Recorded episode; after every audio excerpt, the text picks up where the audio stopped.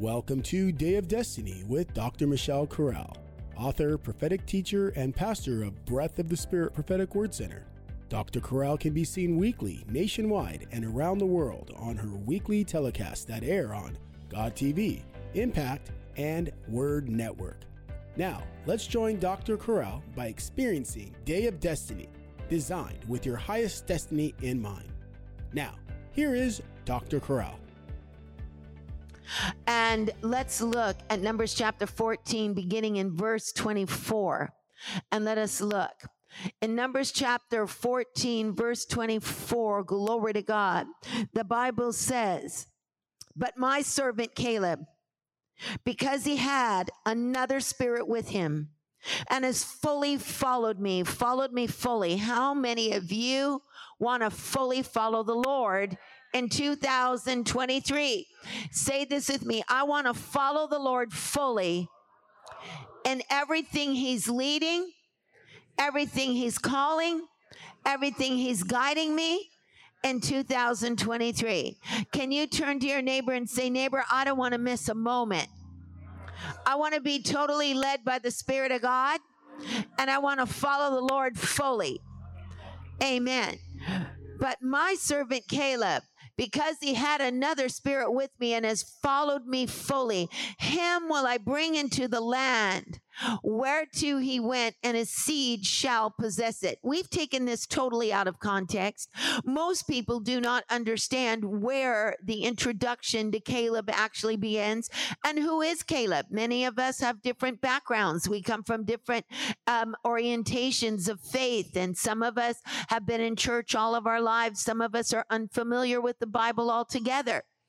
So we must begin, first of all, with introducing you to Caleb. Caleb was, dear child of God, uh, the one of the 12 spies from the tribe of Judah that was sent in to spy out the land of Israel before when it was the land of Canaan first, the land of Israel. The first and original name before it became Israel was Canaan. Can you say that with me?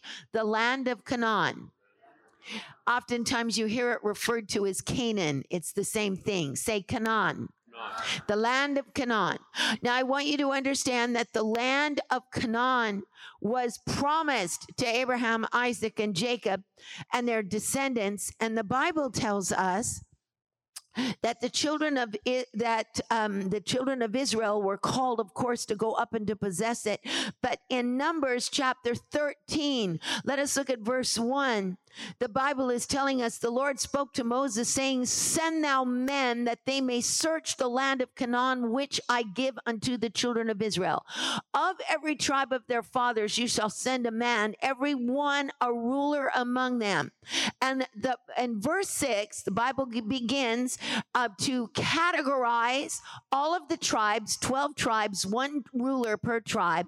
And in verse six, the Bible says, And of the tribe of Judah, Judah Caleb, the son of Jephunneh. So I want you to understand that Caleb already, just by being, by virtue of being the leader at the time, sent by God, chosen by Moses to go into the promised land, but from the tribe of Judah. What is that spiritual significance of him being of the tribe of Judah? Let's look back and see the destiny of Judah. I'm going somewhere with this. I'm going to give you a background before I preach so that you have all the inform all the revelation from God's word so that you will understand what I'm talking about when I speak to you, all right? Let's go and see the background of the tribe of Judah, looking at Genesis chapter 49. I want you to go to Genesis chapter 49. In Genesis chapter 49, verses 1 through 3, Jacob before he goes to heaven, is going to bless his descendants, 12 sons, which become the 12 tribes of Israel. And the Bible says in verse 9, when he gets to Judah, Judah is destined for kingship. Can you say this with me? Judah is destined for kingship. And the Bible says Judah is a lion's whelp. From the prey, my son, you are gone up. He stooped down, he crouched as he couched as a lion. Look at look at verse 10. The scepter shall not depart from Judah. Say this with me, kingship or the scepter. Rulership shall not depart from Judah. So this is before Israel ever had a king. This is before Israel even had the land. This is before any tribes became a nation. God already predestined that Judah would have kingship out of his tribe. Are you hearing this? So the destiny of Judah was kingship. Say it. The destiny of Judah was kingship. Now I want you to understand something. Kingship in the Bible is not king like kingship on earth. Those who are chosen in the Bible for rulership, there are tests that they have to go through, a proving process before they receive the crown. Did you know that? Did you know every person in the Bible that has been selected also becomes elected through testing?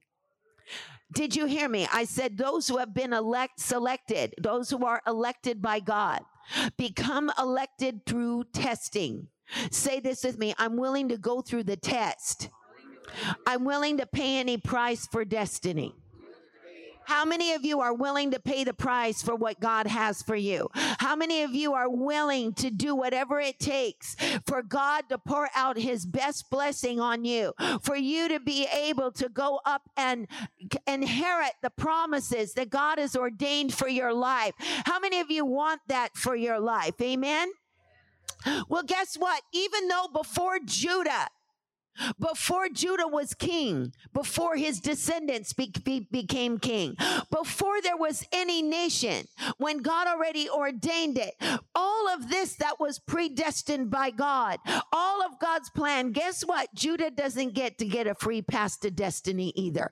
Even though it's been prophesied, even though it was spoken to Judah and his descendants at the go home going of his father, extending the blessing. You see, when the patriarchs extended the blessing, it isn't just like saying, Bless you, my son.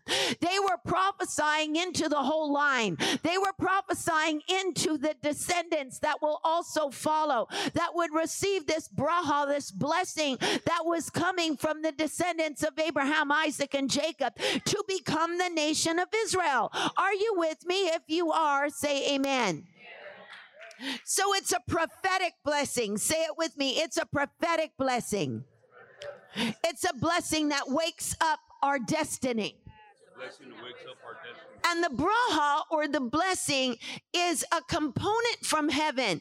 It's a blessing from God. So that means that what you don't have in the natural to get to what God has called you to be, the blessing is that component that God gives you that extends you to be able to get there. So that means if I don't have the strength, it doesn't matter. God will give me the strength if the bracha or the blessing is on my life. That means if if I don't, if uh, no matter what my state is in life, say for example, the matriarchs, they were all barren. But their destiny was to birth the nation of Israel. But all four matriarchs were barren.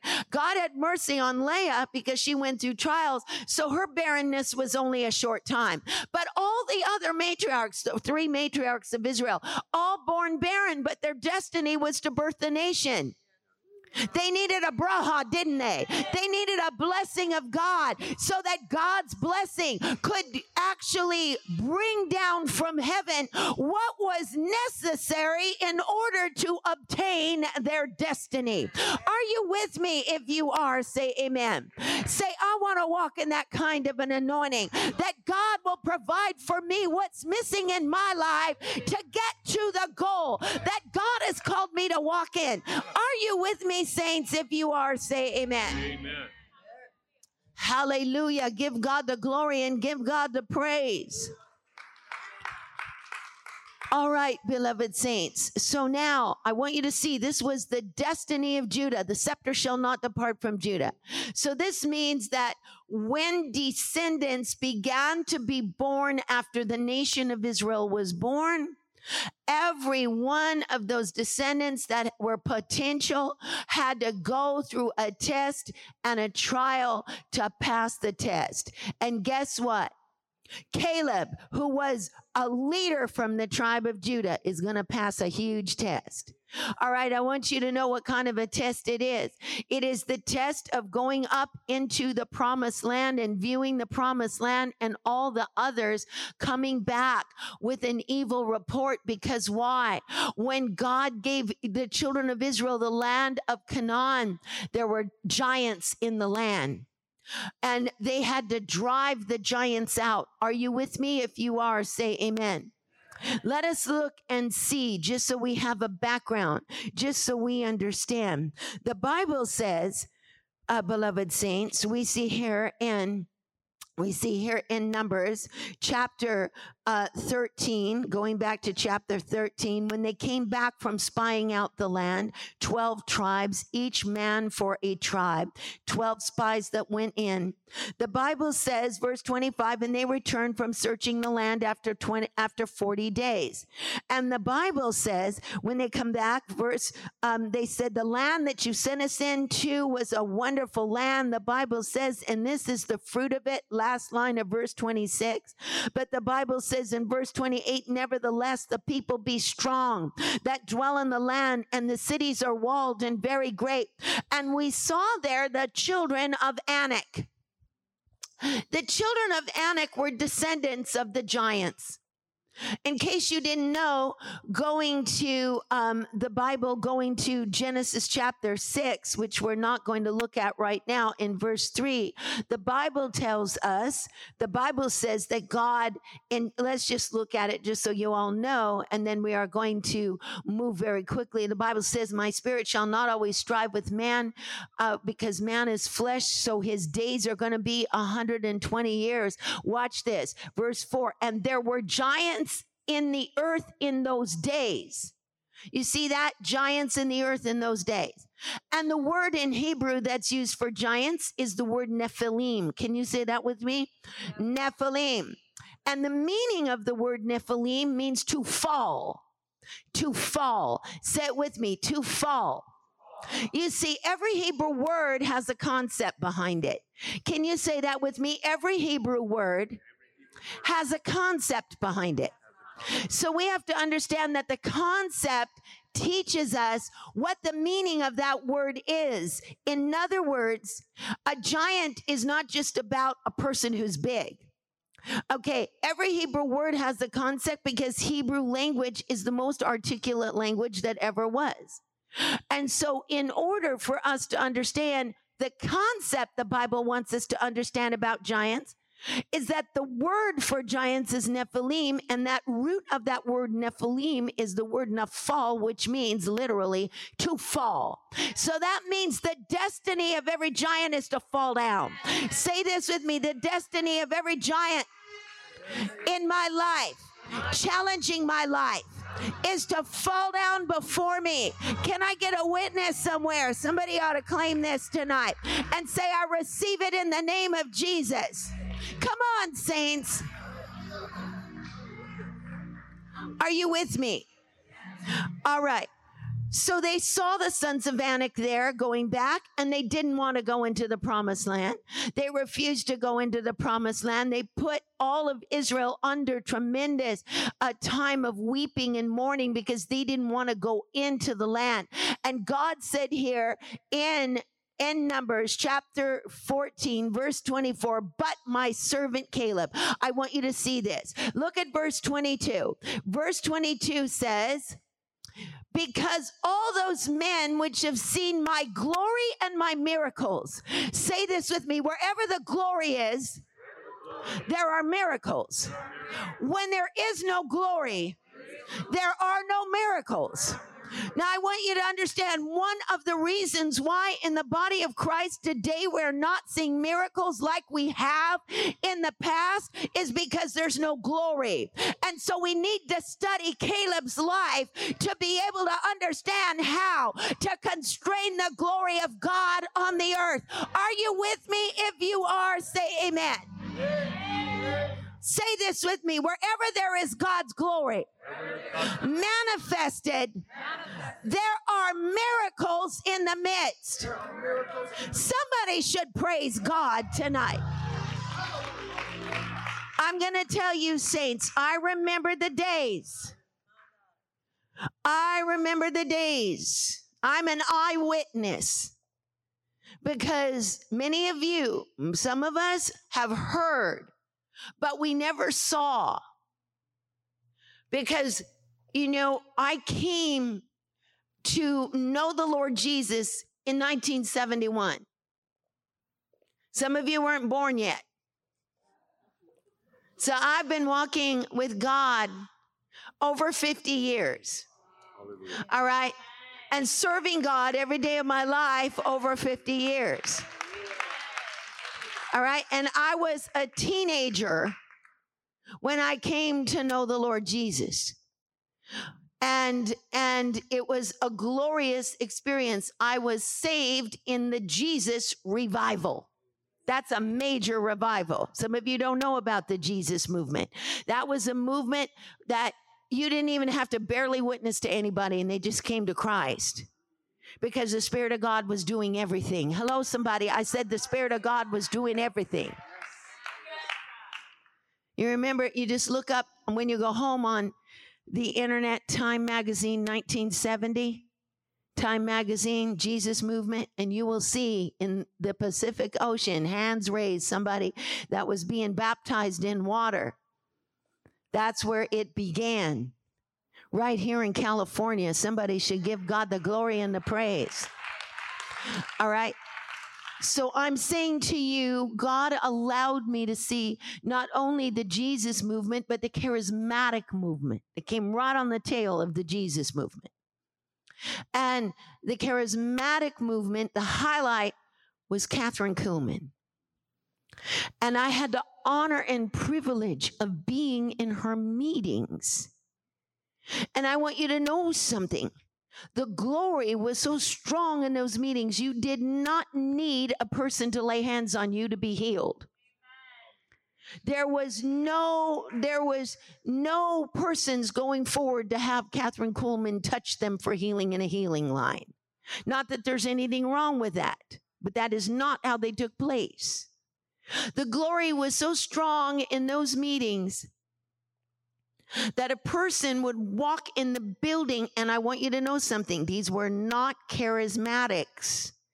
It hadn't really come yet. These were not Pentecostals by any means, people shouting in hallelujah like we do. No, these were very conservative, everyday people with very deep, everyday problems.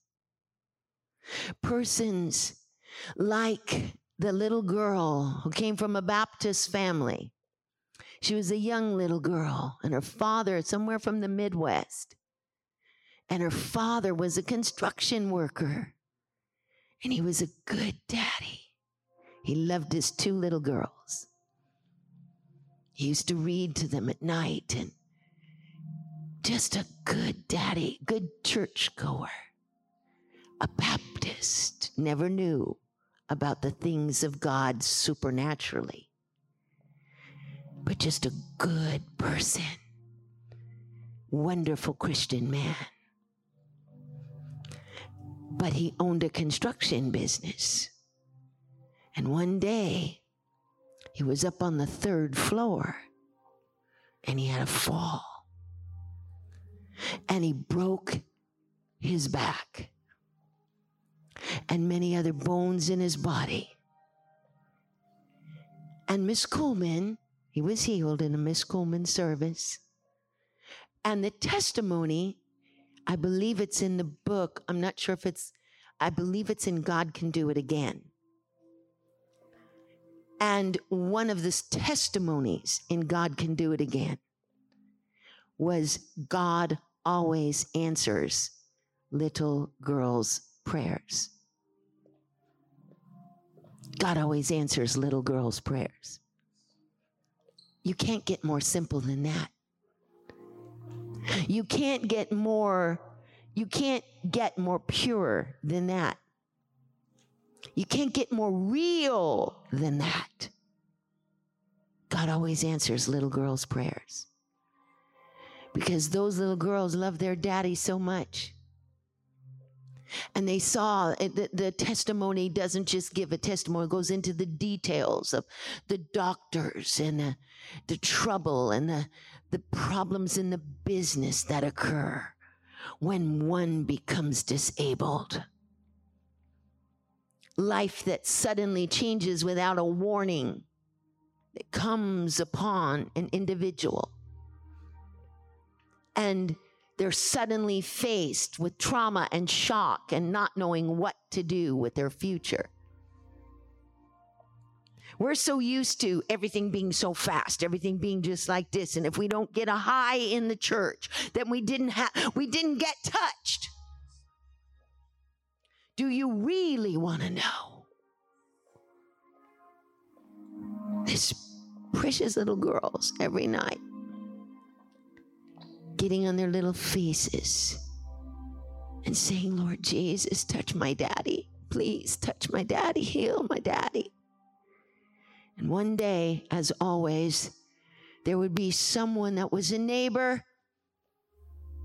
always a neighbor or a friend or someone that they knew that invited them to a Kuhlman meeting.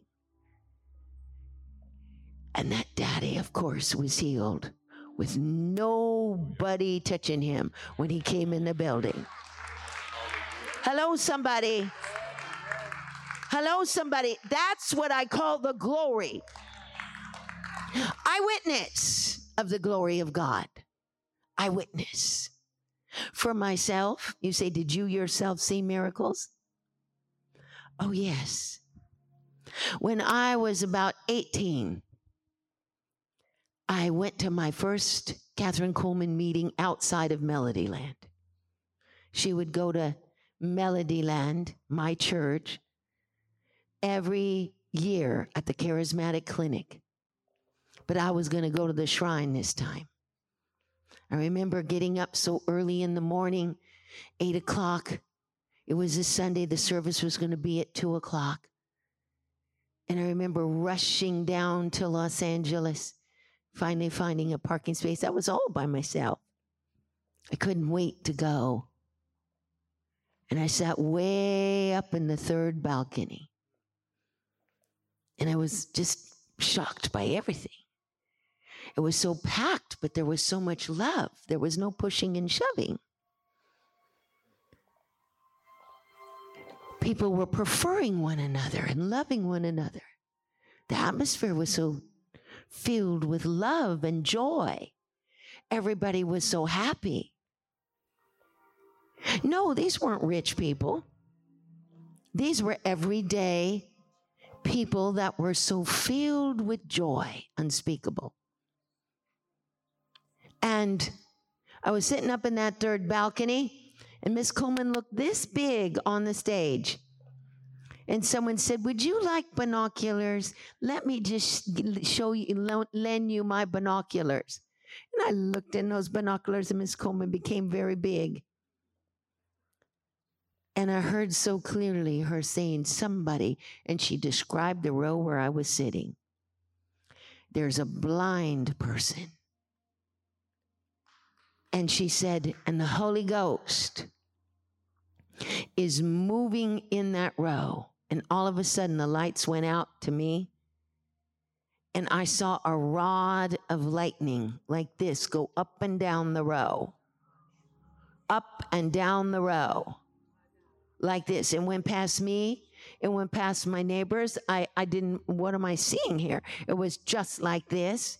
And it stopped at the man who was blind. And that blind man stood up and was totally healed by the power of God. No man touching him. No man touching him. Are you hearing this? I said, no man touching him.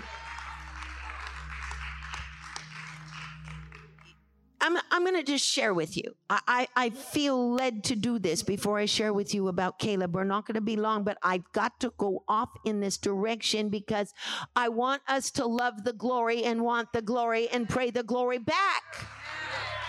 It is possible to live again in those days. It is possible for the presence of God to return as the presence of God was in those days. I will tell you really quickly of Sam the fisherman. You know why? Because it's so close to my heart. Because the lady who God used to say, You're the one being healed, was my teacher. You see, her name was Sister Edith. And she was a worker. Miss Kuhlman didn't have a lot of workers. There was only about five in the whole shrine auditorium. And Miss and Sister Edith was one. And she identified the healings when Miss Kuhlman would call them out. Miss Kuhlman didn't say, raise your hand if it's you. No, no, no, no, no, no, no. Or if you're the one, you're going to have to identify yourself to a worker and say, yeah, I'm the one with the heart condition. No. The workers had to see you were the one. Do you see? And they had to be so skilled, they never made a mistake. I said they had to be so skilled that they never made a mistake. Did you hear what I said? And they had to be so full of wisdom because most of those people didn't know the Lord. So there were people from Hollywood all the time coming in incognito to Miss Kuhlman's services. And they came for healing. And so this uh, this man was his name was Sam the fisherman. He was a drunkard alcoholic. would con- I only reason I know what he drank is it was in the book. He drank one I guess you call them gallon. I don't think it's a gallon, but it's a container of some sort, uh, whatever it is. Full, and and they they said in the book, beef eaters gin every day, one whole container of it. And he was such an alcoholic. But one of the reasons he became an alcoholic, well, not only because he was a, a, a fisherman, sailor, he was like that, was because he had terminal cancer. And he was in constant pain. And how he got there was a little lady just worked on him and said, You're coming, please, you got to come with me. You got to come with me. And while he was sitting in the, in the, cha- the chairs watching the healings take place, he was thinking, how much did they pay that person to say that testimony? And how much did they give that person money to say that they were healed? He was mocking the whole time. But you see, when the glory of God is there and God is after a soul, the presence of God is there. And you have the combination of the glory and skilled workers. I said you have the combination of the glory and people that have wisdom by the Spirit of God and not by the flesh. You have the combination of yielding to the Holy Spirit and knowing what the Holy Spirit is saying. He was sitting there in that front row, and Miss Kuhlman said, Someone in, and she described the section you have terminal cancer. And if you will stand up, sir, you will be healed. And he sat there with his arms folded. And Sister Edith went up to him with her thick glasses, this thick. And she said, Sir, I believe you are the one. And he said, he said some words that weren't very nice, and he stood up. And the moment he stood up, the fire of God consumed the cancer out of his body. And he told Sister Edith, What's going on? What did you do to me? She said, I didn't do anything. And he, and he said, What that lady do to me? Didn't do anything. It's the power of God. He, he went immediately to the platform went down under the power, gave his life completely to Christ, and became a sold out, born again believer.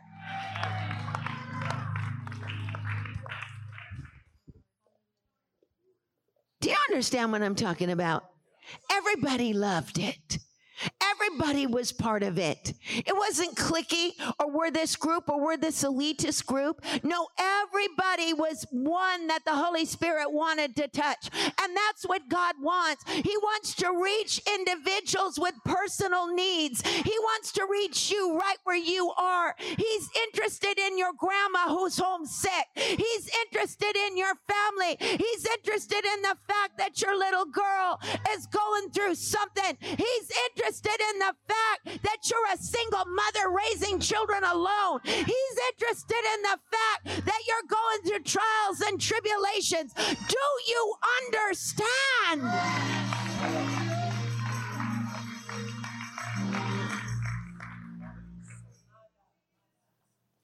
Very quickly, the Bible says, going back, but those men that have seen my glory and my miracles. You see, the glory's got to be present for the miracles. Say it with me the glory's got to be present for the miracles.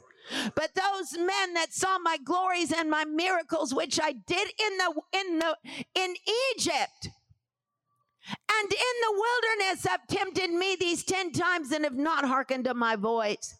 There were people in the wilderness, the, the spies, and all of the nation that saw God's miracles. And rather than giving themselves completely over to the will of God, to do what God asked them to do, which was go up and take the land, they didn't want to do it. You know, beloved, the purpose of the glory and the purpose of the miracles is to commit ourselves more to the work of God. Do you understand this? Do you understand the accountability that if we have a revival and an outpouring such as in the days of Miss Kuhlman, but even greater that God is bringing on the earth? Can you, do you realize that it is, it takes a responsibility. There's a responsibility to give ourselves so to Christ, to give ourselves unreservedly to Christ, to give ourselves over to his work, to go into all the world to preach the gospel, to come up to a next level and to be completely on fire for God. Do you understand what I'm saying? But those men that saw, verse 22, that saw my glory and my miracles, which I did in Egypt and in the wilderness, have tempted me these 10 times. But what, look at verse 24. But my servant Caleb, because he had another spirit with him, has followed me fully, and him will I bring into the land. Caleb's report was not like the spies. Caleb came back and said, We're able to go up. Caleb was the only one who came back and said, We are surely able, we're more than able. Let us go up at once and possess it. Are you with me, saints? Do you understand what I'm saying? Why are you sharing all this, Dr. Corral? Okay, so we we see Caleb. That's great. You've presented to us the fact that he is um, he he does not grieve the glory of God and he is dwelling in the glory. But what does that really mean? I want you, if you will, just for a moment to go with me to Judges chapter 1. And we're going to look at verses 1 through 3. And then I want you to see Judges 17 through 19. You know, beloved saints, the book of Judges takes place after Joshua. The Bible says, Now after the death of Joshua, it came to pass that the children of Israel asked the Lord, saying, Who will go up against the Canaanites first to fight against them? And the Lord said, Judah will go up, for I have delivered the land into his hand. Notice this is the formation now. Israel has come out of Egypt. Israel, 40 years in the wilderness has passed. Seven years of conquering Canaan has passed. Joshua is dead. Now the remnant of that generation that went into the promised land with Joshua is still alive. And they are asking the Lord, who's going to go up for us first? And God's answer is Judah, because Judah is now stepping into his destiny to be prepared, the tribe, to be prepared for kingship. Kingship isn't going to come until the will of God first tests them. Are you with me? If you are, say amen. So God says Judah's going to go up first. And Judah obeyed. Judah went up, and all of Israel began to follow after Judah. And the Bible begins to show us in chapter one there is a presentation made by the prophet Samuel, who is the author of the book of Judges. We are seeing that there is a presentation that's going to be made. And Judah said unto Simeon, his brother, and they went up to fight. And we see now a long list of victories that Judah had. Go with me and look at these victories the bible says um, the bible says looking at these victories beginning in verse 5 and they found adonai-bezek this is a giant in the land of the canaanites and they slew him. And the bible says verse 8 and the children of judah fought against jerusalem not jerusalem the city is founded now but jebus and had taken it and smitten it with the edge of the sword. So they had victory there. And verse 9, and afterward the children of Judah went down to fight against the Canaanites. And notice they have victory again. The Bible says they slew Sheshai and Ahiman and Talmi. These were giants. And then we see in verse 11, and from thence he went against the inhabitants of Debir, and in Debir he has victory again. And the Bible goes on to say, looking at verse 17, and Judah went with Simeon his brother, and they slew the Canaanites. Not his brother, it wasn't two men, it's the tribe. And the Bible's referring to Simeon and the tribe of Sim, of Judah together like brothers, but it was the two tribes. And Judah went with his brother Simeon, and they slew the Canaanites. Notice verse 18, and Judah took Gaza and the coast thereof. Notice 100% victory. And Ashkelon, these were Philistine cities thereof, and Ekron and the coast thereof. And the Lord was with Judah, verse 19, and he drove out the inhabitants of the mountain. But he could not drive out the inhabitants of the valley. Notice, because they had chariots of iron.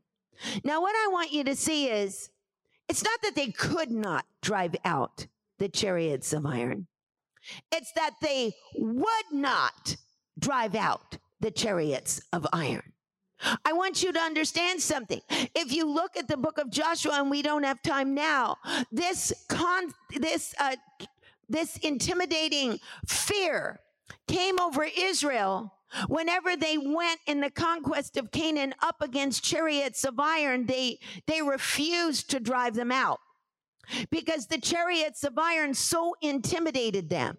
So instead of driving them out, they put the Canaanites to the tributary, meaning they subjugated them to pay taxes, but allowed them to stay in the land. Are you hearing me? They did not do what God called them to do. Notice there was a hundred percent victory until the chariots of iron. It is not because they tried to drive out the chariots of iron and then the chariots of iron had victory over them. No, automatically when they saw the chariots of iron, they made a decision this is not God's will. But I've got a word for you. It was God's will. They were already having a hundred percent conquering. They were already having a hundred percent victory. Are you hearing this? And there are, I want you to understand, those chariots of iron became not only a snare to Israel in the sense of in the sense of not fulfilling the will of God, but they became a way of the people of God now processing their destiny. Their destiny now went down to a lower level. Their destiny now is we're only going to drive out some, but we're not going to drive out all.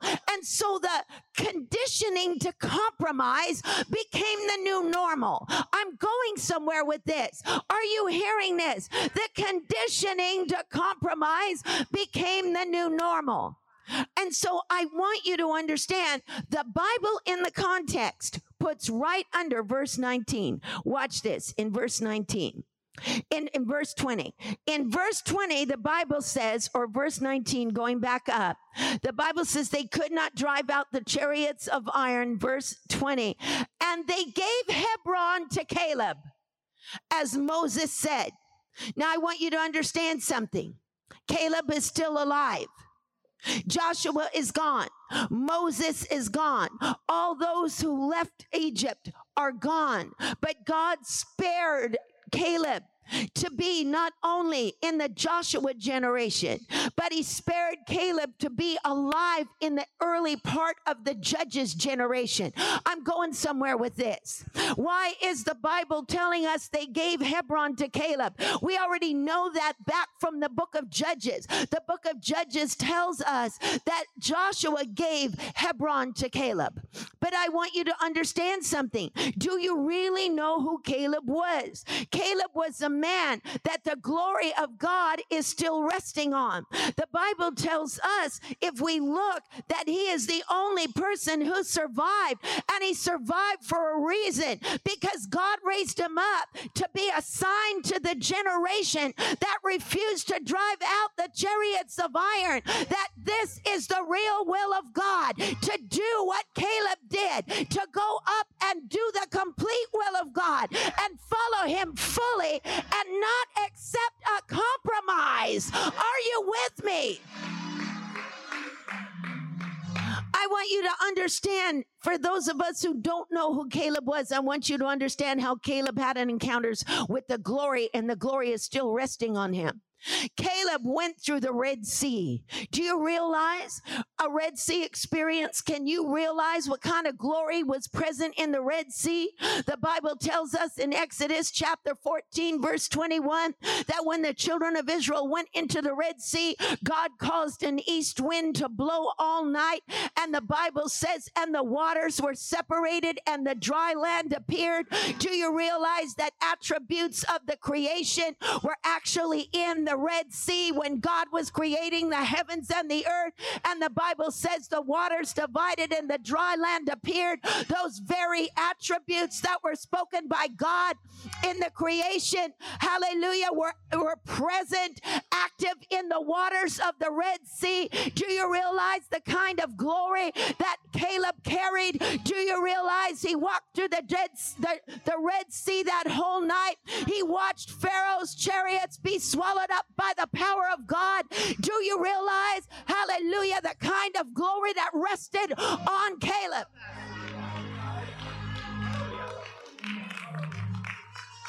Do you realize that Caleb was there at Mount Sinai when the power of God came down on the mountain and he saw with his own eyes the thunderings and the lightnings and he heard the trumpet sound oh, for three solid days. Are you hearing this? When God was uttering 613 commandments from heaven, do you realize the kind of glory that was upon Caleb for being at Mount Sinai? Do you realize what Caleb went through when he was at in in the land of Egypt before the children of Israel came out of Egypt? The night that the death of the firstborn took place and God's mighty hand went across Egypt and smote all the firstborn, but he was in his house along with all the other children of Israel who were spared from the death angel, the glory that was all around those houses and the power of God that was manifested in the land of Egypt.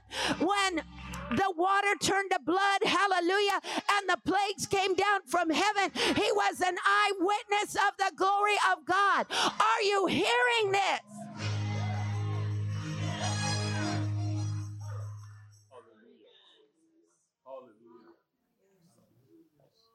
He's still there when he watches his tribe not drive out the chariots of iron.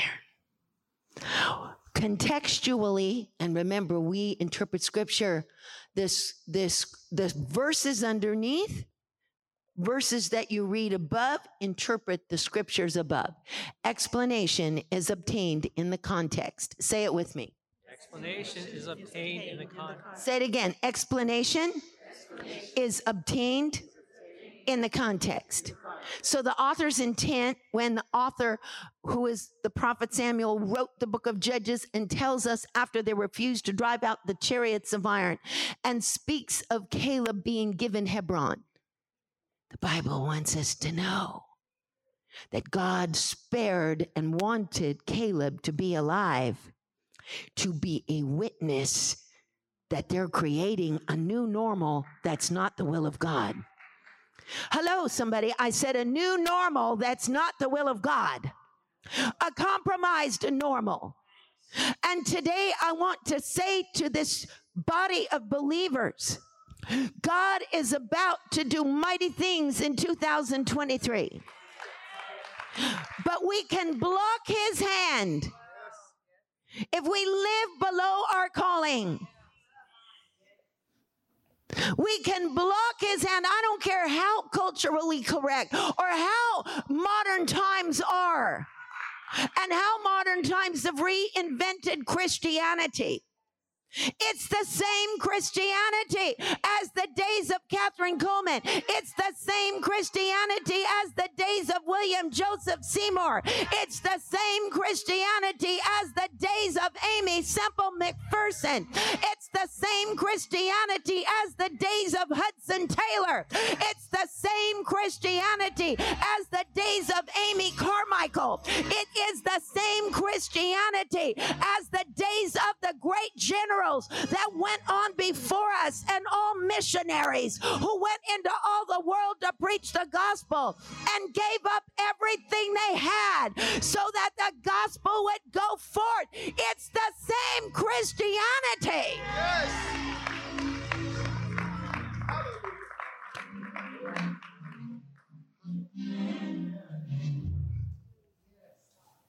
It's up to us.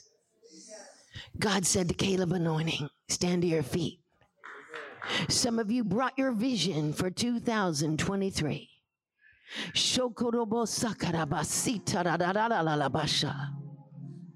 Some of you brought your vision. How many of you brought your vision for 2023? You brought your plan. How many of you brought a plan that you have for 2023? You brought a mission statement. If you didn't, it's all right. Because I'm going to pray over you. But I'm only going to pray for those that are serious. But my servant Caleb, because he has another spirit with him, hallelujah, shall enter the land and his seed shall possess it. See, the devil has this kind of lie that he wants to give to us that if you just kind of commit, you're okay. He has this lie that says if you really commit, you're going to miss out. You're a fanatic. You're living an imbalanced life. If you really commit to the cross and really commit to the things of God and really get sold out for Christ, you know, one of the reasons we want to found this school is not just to educate people. Number one, I want to create discipline in the body of Christ and those that are becoming prophetic. I want you to be authentically prophetic. And that comes through having the word inside of you. But also, my prayer is to send missionaries, young people, single people, older people, send missionaries into places where few would travel, where few would go. Missionaries that will go to places in Africa that still have not been evangelized. Missionaries that will go to the Philippines, to the Orient, to places where Christ's name needs to be known. Missionaries that will go out to all the world I want missionaries that aren't intimidated to give everything for Christ. I believe in God, we're going to raise up an Amy Carmichael in this ministry. Thank you for joining us today on Day of Destiny. We invite you to our website at mydayofdestiny.com, where you can easily access other podcasts and obtain your copy of Dr. Corral's latest book, Secrets of the Anointing. Also, we want to take this moment to invite you to engage in extending your hand of kindness by planting your seed or offering for multitudes that include orphans, providing water wells, providing medical supplies, clinics, feeding programs, and many other services to the suffering church, and through efforts of evangelism worldwide. Just go to our website and click the donate button or text to give. Text HESED, C H E S E D, to 7797 that's Hesed, C H E S E D, to 7797. You are also invited to visit Dr. Michelle Corral Facebook or Instagram. We look forward to having you encounter the anointing with us on our next Day of Destiny podcast.